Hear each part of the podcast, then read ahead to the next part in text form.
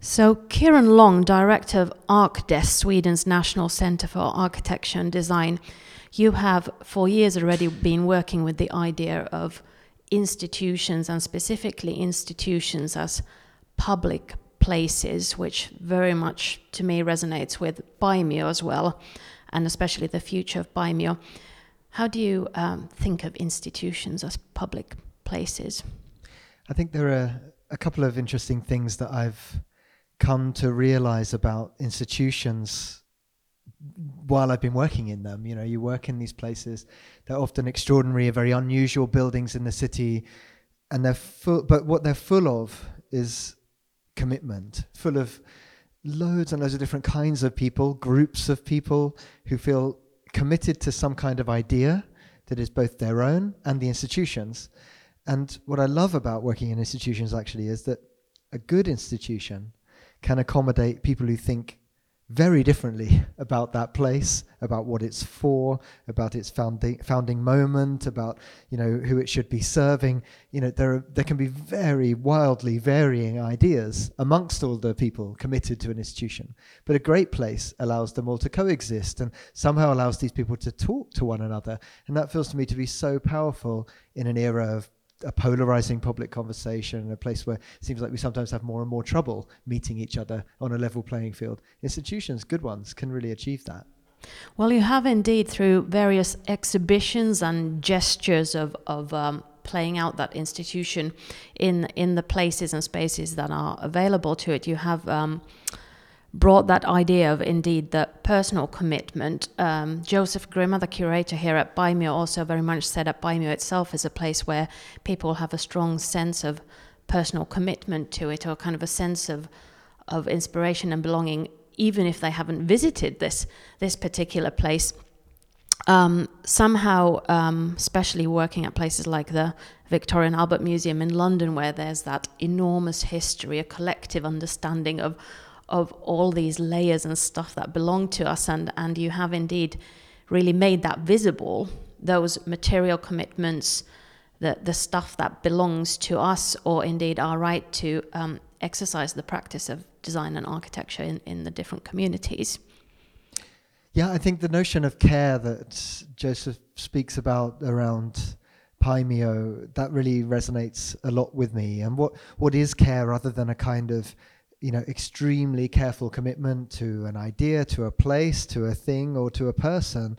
You know of course walking around Paimio you you can't avoid thinking of the history of medical care of the commitment of the nurses and doctors and staff and orderlies and cleaners and everybody else who once kept this place as a kind of extraordinary medical instrument functioning working you know the researchers and thinkers who must who thought about you know the medical basis for the architecture and so on. All that those structures of care are as valuable as the bricks and mortar and and the institution embodies them. Like a great museum like the V&A you know also embodies a, a, series of ideas about what culture might be what a collection should be what the what a public is. And of course, we, we move on, just like as tuberculosis is not cured in the same way today as it was in 1930. Our ideas about what a museum is for have moved on since 1853 when the museum was founded, when the V&A was founded. But in that, in that movement, we don't exactly lose the starting point. We, we keep it safe, we honor it, we update it, and, and those histories end up living in parallel in a good institution. They don't, they're not replaced, they're not made obsolete. And I think that's what's so important about an institution that you can read all of those histories. You know that that of course the V&A will always be bound up with British colonialism, but it's also a place of extraordinary practice today of contemporary artists, designers, architects, fashion designers, you know, making new work that is of course not the same thing and you know is not bound up by those things that's trying to decolonize and, and think anew about about cultural practice. That's what I love about great institutions, that both those things can be true at the same time and that makes them a place, an approachable place. Maybe for Paimio, you know, the, the medical history and its status as an architectural object and icon can be allowed to kind of play off each other and exist in parallel in a way that can enrich this place, not not confuse people, but but attract people. And of course, there's that political layer, as you say, that somewhere like Paimio, of course, is a is a real manifestation, especially especially of that kind of Nordic aspect, which you have now been following um, in in Sweden, of course, of that Nordic idea of of welfare and how that idea of welfare and um, collective care has come into this site and this building and through the various practices of it. Um, you you mentioned about that political project in, in different institutions as well, that how they might co- coexist and how in, in places like where you are working now in Sweden, that those different ideas can be made visible and brought together and, and as you were saying, coexist in somewhere like a museum at ArkDes, we're really aware of, of the responsibility of an institution in the context of a polarizing society and, and a society that seems to have less and less coherence and we agree with one another less and less. You know, can institutions be a territory where those two sides of a polarized situation can approach one another, learn from one another, care about each other, even if they don't agree with one another. Um, that feels to me to be a cardinal responsibility to try to to try to find that. And I think there's more hope in a cultural institution for that than than most than in a city hall or in a you know in, in culture we make a space for freedom of imagination and imagination imagining new futures. And i think that that everybody has that kind of imagination. You you know you might not agree with the politics of of your fellow citizen but i think you know a city a place a place like this one is a place to which we can all be committed. Um, and you know that that feels to me to be only a positive force potentially.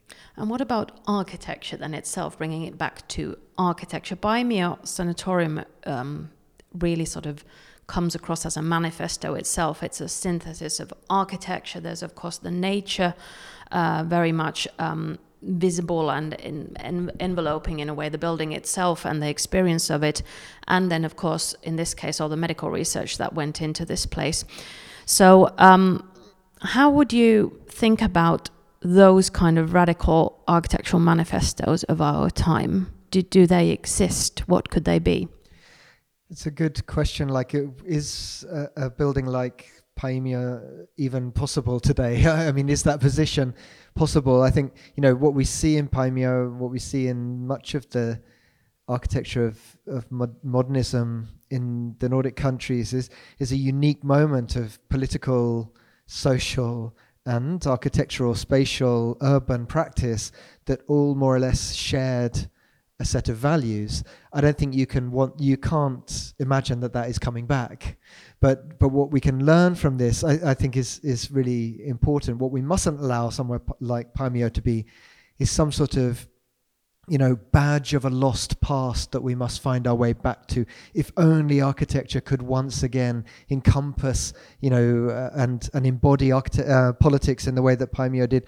No, those days are gone. But but the practice of architecture, which is a kind of ethical practice, an ethical negotiation of of a brief and a client, and its expression in art, you know, that practice is still available to us. And and Aalto is somebody who who embodies that practice better than anybody, the results will not look like this. They will look very, very different. They will be adapted to our material circumstances, the need to reuse and inhabit buildings that already exist, like this one. They'll be they'll be related to new kinds of ethical horizons that include new publics. But the practice of architecture can still adapt to those. So things. the ethical practice of architecture and how that then again comes from the context where it is produced in a in a given time Paimio, in a way, is a platform for manifesting and cherishing that idea. It is, uh, but not in a not in a way that that mean that solidifies or calcifies what we think architecture's ethical dimension is. Just because our, our architecture is not social democratic anymore, or is not not related to you know a political order that perhaps is from hundred years ago now, you know that doesn't mean it's not an ethical practice. It, it, you know, inviting in a wide variety of people in a polarized society to coexist and understand one another better might be the ethical practice of our day, whereas perhaps the ethical practice of, of Aalto's day or much of his career was about embodying a political project of egalitarianism and empowerment for women and empowerment for society. Uh, you know, that's a that was a wonderful time, but but the the priorities of our societies have changed. Therefore, our architecture needs to change. But the practice of it, you know, the the commitment to um, the cultural expression, the artistic expression of those of those societal values that Aalto embodies is, will always be relevant. Thank you very much, Kieran Long, Director of ArkDes Sweden's National Centre for Architecture and Design.